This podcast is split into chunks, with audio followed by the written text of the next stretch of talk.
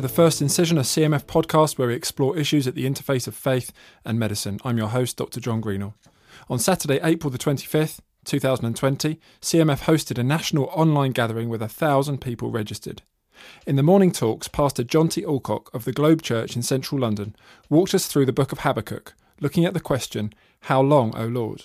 Finding hope in Christ when the storm clouds gather. Jonty speaks in two short sessions based on Habakkuk chapter 1, verses 1 to 5, and then chapter 3, followed by a question and answer session hosted by our head of Doctors Ministries, Dr. Felicia Wong. This is a timely, prophetic word to the church. Over to Jonty. Well, we only have a very brief amount of time, so we're only going to be able to take a very quick skim through this book of Habakkuk. But I want to show you the structure of this book and how it works and what it teaches us, and in particular, what it teaches us about the nature of faith. Although I would like to argue that the last verse is the most important verse, most people, and I agree with them, say that Habakkuk chapter 2 verse 4 is really the key verse in the book. Habakkuk 2 verse 4, the end of it says, "The righteous person will live by his faithfulness," or by faith. That is the verse that in the New Testament is picked up on several occasions. And that is the verse that takes us to the heart of what this book Habakkuk is about. It's about faith. This is going to be a book that helps us to understand what it means to have faith in God in a chaotic, disturbing, and uncertain world. I mean, that was certainly the times that Habakkuk was living in. So he was a prophet to God's people in Judah at the time when the northern kingdom had already been taken into exile and the southern kingdom was full of rebellion against God. And it's an uncertain and a scary time, and Habakkuk is living there. But he's going to show us that faith is something so much more than we often tend to settle for. See, I think the danger is sometimes we have a pretty sanitized view of faith. I think it may be interesting for you as you react to this and as you put comments and questions on Slido, for you to think about, how do you picture faith? What do you think of when you hear the word faith? You see, I think we often imagine someone who is serene and who has no questions, who has no struggles, who breezes through life. And we often look at people whose children are well behaved and their life seems to be in order, and we think, I wish I had more faith. Well, Habakkuk is going to show us a very different view. Habakkuk's going to show us that faith is raw and it's honest. We're going to be confronted in this first session by a faith that questions, a faith that struggles, a faith that doubts, a faith that complains. And I think that quite surprising to us. You see, we often feel like expressing any sense of doubt or any sense of struggle is to express a lack of faith. Whereas what we have in Habakkuk is honest faith. And so what Habakkuk does, and this is the big point I want you to take away from this first session, real faith questions and watches. That's what real faith does. It questions and watches. So let's go through the structure of the book. Let me show you very simply. One of the things I love about Habakkuk is it's an easy book to remember the structure, because what you have is a question, an answer, a question, an answer, song. That's how it works. Question, answer, song. And Habakkuk starts with his first question, which we just read. How long, O Lord? Now, we might at first sight say that doesn't sound like faith. That sounds like someone doubting. But actually, it's not. It's faith. And the reason it's faith is because Habakkuk takes what he's seeing and he goes to God with it. How long, Lord? And he expresses the reality of what he sees around him. And he brings it to God. How long do I have to live in this world? How long do I have to look at this world of violence and struggle and suffering, Lord? How long? And that cry, how long, is a cry of faith. It comes up all over the place in the Bible. It's a bit like when I take my kids on a car journey, and if you've ever been on a car journey with kids, you'll know exactly what I'm going to say. About 5 minutes into the journey, they suddenly pipe up from the back, "Dad, are we there yet?" And it's a deeply frustrating question as a parent, because it's hard not to get frustrated with the kids in the back and going, "No, we're not there yet. We're still traveling at 70 miles an hour along the motorway. You'll know when we get there because we'll stop and I'll say, 'We're here.'" But the question, "Are we there yet?" or "How long have we got to be in this car?" is a question that expresses, I'm in a place that I don't want to be. And I want to be in a place that's better. I want to arrive at the place we're heading to. How long? Now, in a child, in the car journey, it's a deeply irritating question. But in a Christian, it is a beautiful thing. When a Christian learns to cry, "How long, Lord?" there's real beauty there. Now, the reason I say it's beautiful is because if you think of how often we respond when we look at a confusing and chaotic and uncertain world, often rather than respond with faith and the question, "How long, how long, how long?" I think the danger can be that we ignore what's going on and bury our heads in the sand like ostriches. Or we despair at what's going on and become cynical like Eeyore. And we just grump and we say, "Oh, everything's gone wrong, everything's miserable." Or we start to accuse God. And we say to God, "How dare you let this happen? What are you doing? Why aren't you sorting everything? You're so rubbish." And we don't listen to him, we just accuse him. Or we try to fix it ourselves. And when we see the world around us, we say, "I've got to fix it. I've got to do something. I've got to be an activist. I've got to sort all the problems." But faith doesn't ignore wrong. It doesn't despair, it doesn't accuse, and it doesn't fix. Instead, faith cries out to God, "How long? How long, Lord?" That's why it's a cry of faith. So here is Habakkuk saying, "How long? Why aren't you doing anything?" That's the first question. But now look at God's answer in verse 5. "Look at the nations and watch and be utterly amazed. I'm going to do something." Yes, God is going to do something. That's good. What are you going to do, God? Verse 6, "I'm raising up the Babylonians." Now, that's not quite what Habakkuk was looking for.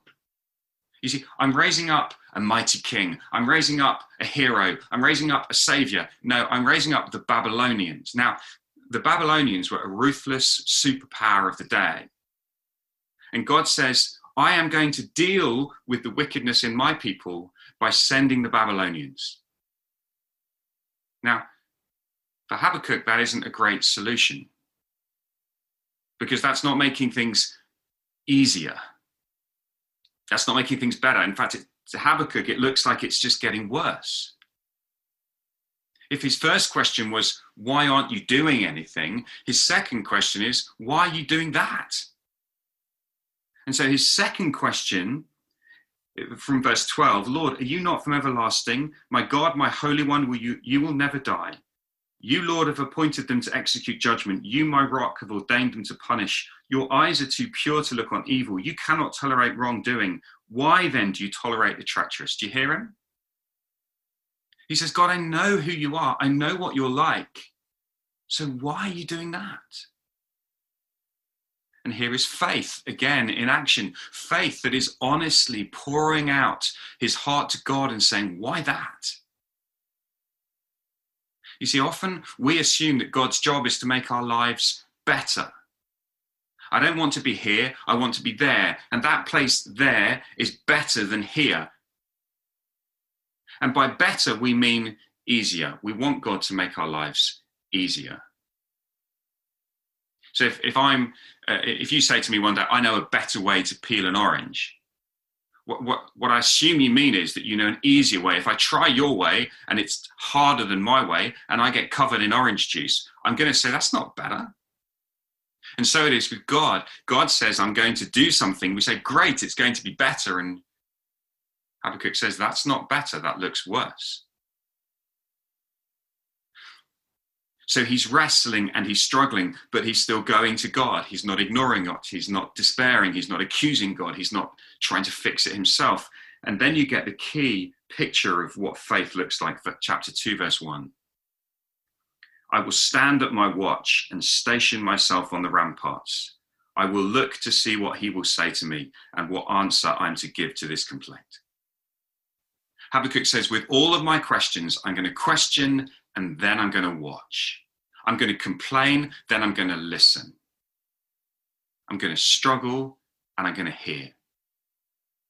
That's what faith does. It questions and watches. And you get this amazing picture of Habakkuk saying, okay, God, I'm listening. Tell me. And in the rest of chapter 2, God spells out what he's going to do. God spells out his great vision, a vision that will punish all that is wrong. There are 5 woes spelled out in Habakkuk chapter 2. The enemies will be punished. Those who have plundered others will be plundered. Those who feathered their own nests will be caught. Those who've built their own empires will be turned to rubble. Those who've delighted in shame will be ashamed. And those who've made idols will be silenced. God is going to deal with what is wrong. And then in verse 14, you get this amazing vision. For the earth will be filled with the knowledge of the glory of God as the waters cover the sea. Habakkuk, you want to know my big solution? You want to know where things are heading? It's heading to the day when the glory of God will fill this earth, when all that is wrong will be made right. Now, that is why faith really matters in this world today. That is why we need to be people who learn to live by faith. You see, God is at work in our world today. God is doing things in our world today, things that we would not even believe, things that we might not even like. But God is at work. And we can trust him because he has supremely worked through his son, Jesus. At the cross, Jesus gave his son. God gave his son to die for us so that those who are his enemies could become his friends. We can trust him. And as we trust him, we discover the reality of faith. So I wonder whether you were more of someone who would ignore stuff or despair at stuff or accuse God or try and fix it yourself. Well, maybe today God is saying to you, learn to trust me. Bring your questions and your doubts and your fears to me. So let me finish with this, and I'd love you to talk about this in your breakout groups. Doubt and struggle and fear are not a problem. They're not wrong. It is what you do with your doubts and fears and struggles that really matters. Habakkuk is a model for us of someone who shows us what to do when we're struggling. He shows us not what to do, but where to go when we're struggling. He shows us that there is a God in heaven who is in control, a God in heaven who is full of love and grace and kindness, a God in heaven who one day will fill this earth with the knowledge of his glory as the waters cover the sea. So take your doubts to him, take your questions to him. As you watch the news, cry out, how long? Stuart Townend wrote a beautiful song, and the last verse of it says this, I know a day is coming when the deaf will hear his voice, when the blind will see their saviour and the lame will leap for joy. When the widow finds a husband who will always love his bride, and the orphan finds a father who will never leave her side. How long till your glory fills the skies? That's the cry. How long, Lord? How long? So I want to encourage you to embrace that prayer of Habakkuk and express faith in this chaotic and disturbing world. Well, we're going to have a think about Habakkuk chapter 3 together. Hopefully you'll remember the structure of Habakkuk, question, answer, song. And we were thinking in the first session about this honest, raw faith of Habakkuk, that as he saw the confusing and disturbing world around him, it drove him to God, to cry out to God, how long? And God answered, and God said, I am doing something. And what happens in chapter 3 is that Habakkuk begins to sing. And I'm going to suggest in this session that we need to understand the significance and the importance of singing, that faith sings. And I don't just mean the physical act of singing. I mean that our lives would be caught up as a song to God, that we would understand the significance of what it means to sing to God. You see, that's what's going on in chapter 3 of Habakkuk. And you'll see that his focus has completely shifted. His focus has shifted away from the circumstances and the enemies that he sees all around him and the violence and the wickedness that he sees. And his focus is now entirely upon God. He speaks of God. And he speaks of God with such a weight and an awe. So listen to verse 2 again. Lord, I've heard of your fame. I stand in awe of your deeds. This is no safe little God. This is no small little God that we deal with. This is the one who is awesome. And we need to learn to sing of this God. We need to learn to see him more clearly. That is faith. Faith is to see him as he truly is. And yes, to stand in awe of him. I remember I have 3 little boys. I remember taking my youngest to Thomas the Tank Engine exhibition, and he was a big fan at the time, and they had the Fat Controller was there, who's not allowed to be called the Fat Controller anymore. I think he's called something else. But anyway, I mean, this guy really was a very big man with a very big top hat. And I remember my little boy, who must have been 2 or 3 years old, standing and looking up at the Fat Controller and being completely overwhelmed. And he looked so small, and he looked so in awe of the greatness of this Fat Controller. And I remember just standing there thinking, that's like a tiny little picture of where we should be when we come to God, that we would stand in awe of him. And so Habakkuk begins to sing of things in the past, and it is a song that is full of awe. That's the first thing I want you to see. This is a song that's full of awe. So he recounts some of the things from the past that God has done. Echoes of all sorts of different actions from God, of rescuing his people out of slavery. But he uses such big language. This isn't just a, oh yes, and one day you rescued the Israelites out of Egypt. He talks about the glory covering the heavens and the sunrise and power and the nations trembling and the ancient mountains crumbling. Do you see the language? So the mountains, there's something cosmic going on. And then in verses 8 to 10, he talks about the waters and the seas. This is the one who is victorious and powerful even over the waters. Sort of reminds me of another person who stood victorious over water, who stood up at the front of a boat in the face of a raging torrent and said, quiet, be still. Yes, this God that we read of in chapter 3 is the God who's come in person in Jesus. So he's the one who is over the mountains, he's over the seas, and then in verses 11 following, he's over the sun and the moon. You see the bigness of who this God is. We're not dealing with something small.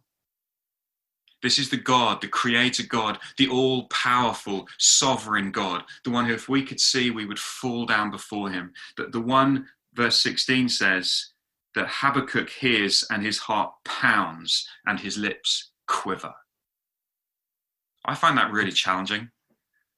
When was the last time your heart pounded at the thought of God's glory? When was the last time your lips quivered as you thought of God in all his power? We have far too small a view of God. But Habakkuk, as he learns to live by faith, as he learns to sing, he lifts his eyes to see the greatness of God. Do you know, we need to sing of this God. We need to sing songs that declare his glory. And the reason we need to sing is because we live in a world that is full of lullabies, full of songs all around us, songs that are going on all the time, that are telling us things that aren't true. Right, lullabies. Do you know how lullabies work? Of course you do. I used to think lullabies were a nice, quiet, calm, gentle thing. And then I had a child. And then I discovered that a lullaby is actually a pretty aggressive weapon in the parents' armory. So you take your baby who won't go to sleep and you sing the lullaby, rock-a-bye baby on the treetop. When the wind blows, the cradle will rock. When the bough breaks, the cradle will fall, and down will come baby, cradle and all. And you sing this lullaby, and the words are horrific. I mean, the words are horrible. What a horrible thing to sing to a baby about the cradle coming crashing down. But you sing this song, this lullaby, and if the baby isn't asleep at the end of the song, what do? You sing it again. You squeeze a little tighter and you sing a little louder and you sing because the lullaby has to win. The lullaby keeps singing until the baby falls asleep. Now, the words are horrible, but that's not the point. The lullaby lulls. I actually wrote a second verse to that lullaby. It turns out it's not difficult to write lullabies. It follows on directly from the cradle crashing down. Poor little baby lying in the mud, crushed by a branch and covered in blood. The bump on your head is starting to swell. Night, night, my darling, I hope you sleep well. You see, lullabies, right? They're horrible, but they have to win. And we live in a world where we're surrounded by lullabies all the time that are being sung to us, that is saying, there is no God. What is the point? Just live your life for now. So you know the lullaby of the atheist. I am so clever, I have a big brain. We do not need God, I can explain. We came from monkeys, they came from slime. Stop worrying about God and have a good time. Right, there's lullabies that constantly are telling us these things that are not true about our world. And that is why we need to learn to be people who sing. We need to learn to be people who sing of the truth of who God is, who sing of his awesome majesty, who sing of the one who rules over the mountains, over the oceans, over the sun and moon themselves, the one who rescues his people. Yes, the one who even defeated death itself through Jesus at the cross. We need to sing of this one. And as we finish, I want you to notice where Habakkuk lands. You see, as he sings of this great God, verse 17 says this, though the fig tree does not bud and there are no grapes on the vines, though the olive crop fails and the fields produce no food, though there are no sheep in the sheepfold and no cattle in the stalls, yet I will rejoice in the Lord. I will be joyful in God my Saviour. I want you to notice this very clearly. Faith sings songs that are full of awe, and faith sings with defiant joy. Habakkuk says, despite all of the circumstances that are going on around me, yet I will rejoice. Do you hear his defiance? Habakkuk does not settle for a joyless Christianity. He does not settle for a joyless existence. Instead, he says, I will rejoice despite everything. I will rejoice. His circumstances haven't changed. What has changed is that he's seen the greatness of God. He's heard the promises of God, and so he will rejoice. I think this idea of defiant joy is a powerful idea for us to embrace as God's people.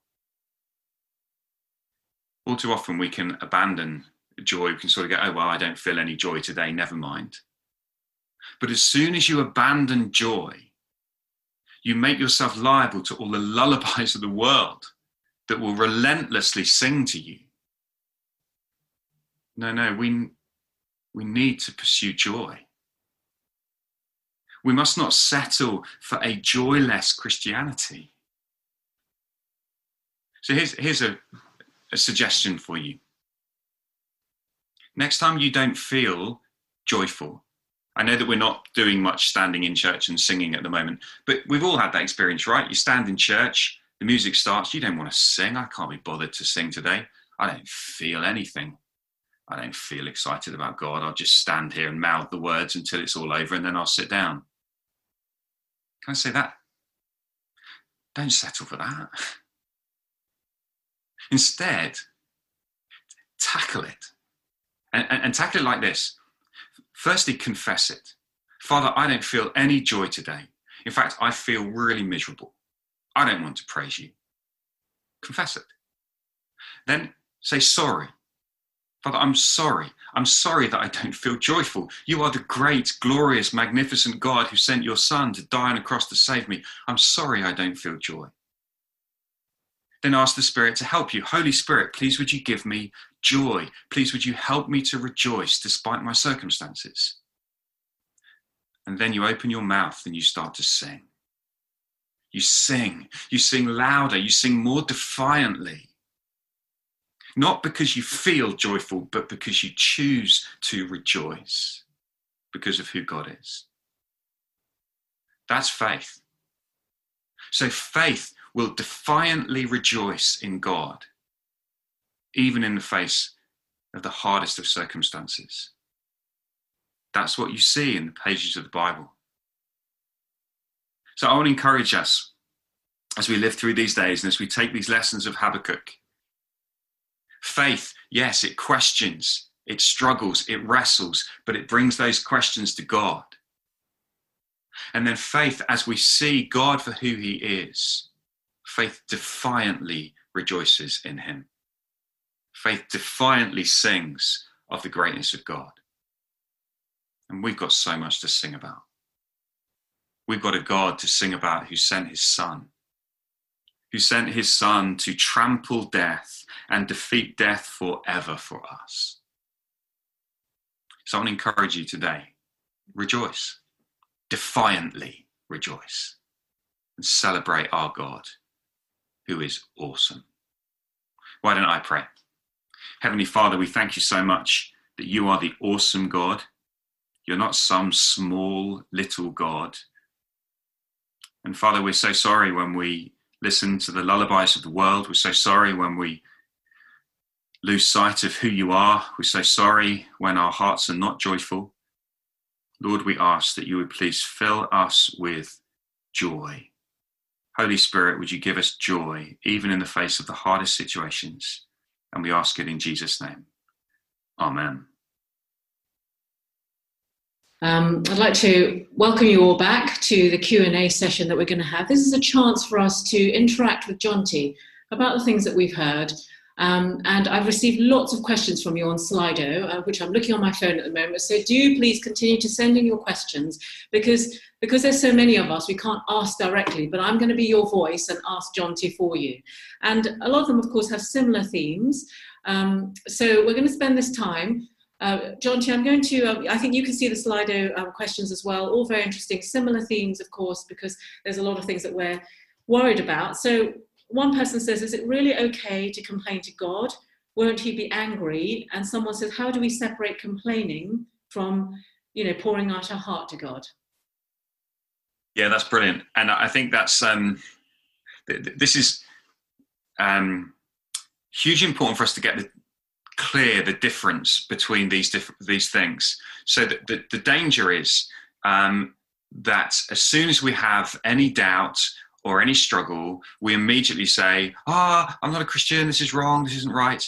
Actually, what you discover in the Bible through examples like Habakkuk, I also think you see it in people like Gideon. I'll come back to him in a second. You see people who are wrestling to trust God. They are taking their doubts and their struggles and their fears, and they're being driven to God. So I want you to picture it like this. Imagine a crossroads. Every doubt that you have, every struggle that you have brings you to a crossroads where you have a choice. You either choose to run to God with that, or you choose to run from him.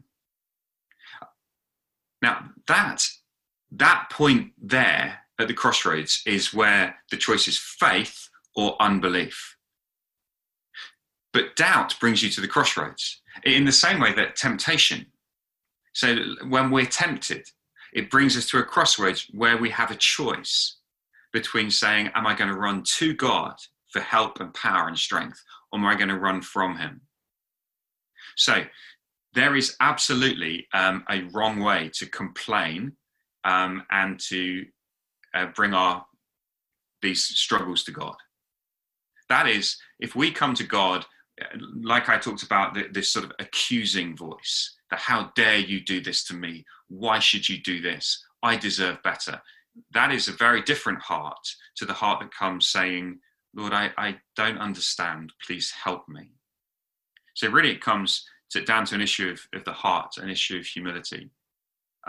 So there is a humble complaint. And I think really it's a slightly unfortunate word, the word complaint in the Bible headings in Habakkuk, because in our context, it does have the very negative, moany, self-pitying sort of tone to it. I think it's more appropriate to think of it in terms of like in a legal sense, the complaint. This is the struggle. This is the issue that I'm having. So I think we are very careful about self-pity, and we avoid turning in on ourselves. But as we turn towards God, those doubts can help us to trust him more. Right. So actually, every doubt that you have is an opportunity for you for a deeper experience of God's truth and reality, a deeper experience of faith. I think that's a very exciting way to think about doubt. Mm-hmm. You know, I'm doubting again. Okay, I'm at the crossroads. It's a choice. I've got the choice to now trust him and run to him. Mm. And I want to encourage you to keep doing that. Unbelief is where we sin. Unbelief is where we get to the crossroads and turn that way. And that's the distinction I draw. So I said I'd mention Gideon. If you are familiar with the story of Gideon, he was a fairly weak little guy. Bless him. He's also one of my heroes in the Bible. And God tells him, you're going to go and defeat this big army. And Gideon says, I really can't do that. And then God does this, Gideon does this thing with the fleece, right? Where he puts out the fleece and he says, if you will really defeat the Midianites at my hand, then make the fleece wet in the ground, you know, all that stuff. Mm. And it's interesting, the question if you will really do this, that's the doubt, right? That's the doubt monster coming in. If you will, if, and that's the ifs that so often come into our hearts. But the beautiful thing about Gideon is that he runs to God with those ifs. It's as if God doesn't get angry at him and say, oh, come on, Gideon, don't be so wet. Sort yourself out. You know, just believe. No, God strengthens his faith. Mm. And one of the beautiful things about our Father is that when he sees us struggling to believe, he loves to strengthen our faith. If you want another example, it's the man, I think it's in Mark 9, that with a little boy. And the man says, if you can do anything. And Jesus says, if anything is possible for him who believes. And the man says, I do believe, help me overcome my unbelief. I find myself praying that loads. You know, help me overcome my unbelief. Lord, I want to run to you. How long, Lord? How long? How long? Running to him. I think that makes some sense. So yes, there's very much a sinful way we can do this. Yeah, I think thank you. Actually, I think that really speaks to many of our hearts, because sometimes we feel like we can't cry out to God, but actually He's our Heavenly Father. He wants us to, and like you say, even in the Old Testament, but also in the New, there is this crying out in faith and saying, Lord, I don't know what to do, but actually, like you said, not to the unbelief of sin, but it's what's in our hearts. It's us saying, we really are struggling, please help us. Yeah. Thank you. And I think kind of along there's a few questions along that theme of sort of faith versus fear. So kind of what you said, but also people are saying, well, so many times we're told not to fear, and how do we respond in fear rather than faith? Is it, is it sinful? Is it real unbelief if we are fearing? What would you say to that? I think when you feel afraid, so yes, one of the repeated commands in the Bible is don't be afraid. And it is in some ways, it's one of those commands that you listen to and you say, well, how can I do that? I feel afraid. How can I not be afraid? What am I supposed to do? Just be brave and go, okay, fine, let's be brave. No, the Bible's never calling on us to be to be brave. Yeah. It's calling on us to do something different. So, yeah. So put it like this. I don't know if you remember, I don't know when the last time was you went on a seesaw. You remember the kids? It's a long time now, Jonty. Sorry? We're talking a long time now. Yeah, so you know how the seesaw in the kids' playgrounds work. And it works fine if you've got two people who are about the same weight on either end, and you can have a happy little time. But of course, the most fun thing is if you're quite a heavy dad and you sit on one end and you've got your little kid with his legs dangling in the air at the other end, can't do anything, absolutely powerless. You see, what I want you to think about in terms of fear is that often we feel like the little kid with our legs dangling in the air, completely powerless, because there's this heavy thing on the other end of the seesaw, which is way too heavy for us. And we don't have the resources to cope with it. Yeah. And in that moment, fear and not being afraid doesn't mean kind of closing our eyes or pretending. Fear means saying, God is heavier than anything that I face.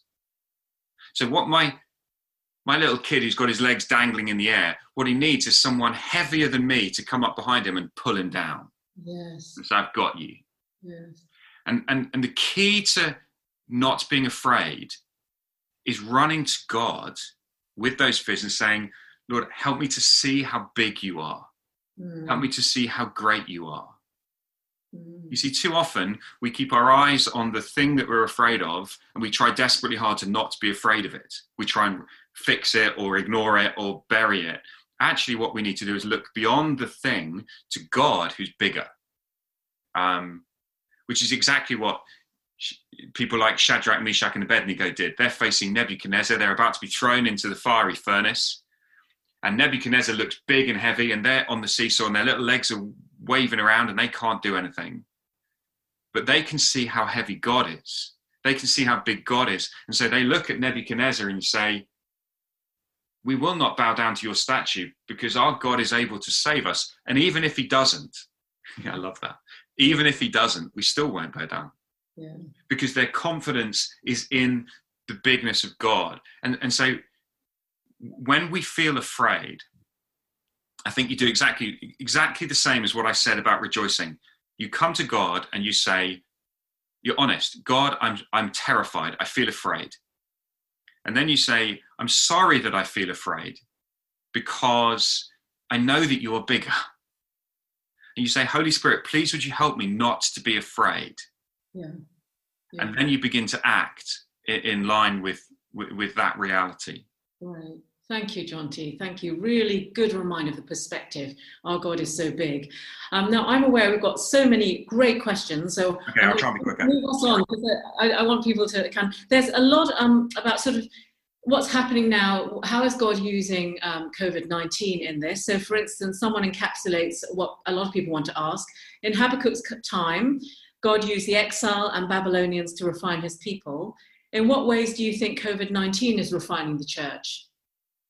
So a lot of things about, is this God's judgment? Should we be thinking about it in the way that God used the Babylonians and the exile to be refining his people then? Yeah, really, really helpful. And I want to say two things. One is, I want to be very clear that to draw very tight lines between something bad that's happening and a specific judgment on a specific thing, I am very nervous of doing that. I think there are places in the Old Testament where you can do that because they are given prophetic insight. So to say, is COVID-19 a specific judgment for a specific sin? I would say no, or I would be nervous to make that link. Yeah. However, I would also say that to act as if COVID-19 is just something that happens to have happened would be to completely misunderstand the nature of God. God is at work all the time in this world. He is doing things. He is seeking to expose and to wake us up. And that's where I think we've got to learn the lessons of what we're being shown. Mm. And in particular, I think we're being exposed that we don't know everything that we think we know. And we don't have all the resources that we think we have. Mm. And I think this current crisis is exposing humanity and exposing our folly and the seriousness of what we've done in turning from God. Yes. And so absolutely, I think it is a warning from God. I think it is a partial judgment from God on our world to wake us up and to say, turn back to your creator, the one who loves you, the one who gave his son for you, turn back to him. Yes. So a specific judgment on a specific sin? No. A judgment from God on a wicked world in order that we might return? Absolutely. And let's hear the warning and respond to him. Thank you, Jonty. Thank you. Yeah, I've definitely personally been very struck by that, challenged by us as the church, as Christians, to say, how are we, are there things we need to repent of and draw close to God, but also to a watching world without hope, how are we holding out the hope of God to them? Yeah, absolutely. Thank you so much for that. I've got some on the themes of for people who either despair or feel anxious or actually have clinical depression, or personalities where it's difficult to rejoice in the middle of calamity. What would you say to them as Christians? Yeah, I want to be very careful that we don't confuse joy with a personality type. That is that, you know, when you hear, oh, they're a joyful person, we tend to have a specific type of person in mind. Mm. Some of the most joyful people I've ever known have been people who are deeply, deeply struggling with mental illness and depression. I mean, I remember going to visit an old lady in the grip of depression and darkness, and the sparkle in her eyes when she said to me, but I know that God loves me. I know that he's for me. And so joy is not a superficial happiness.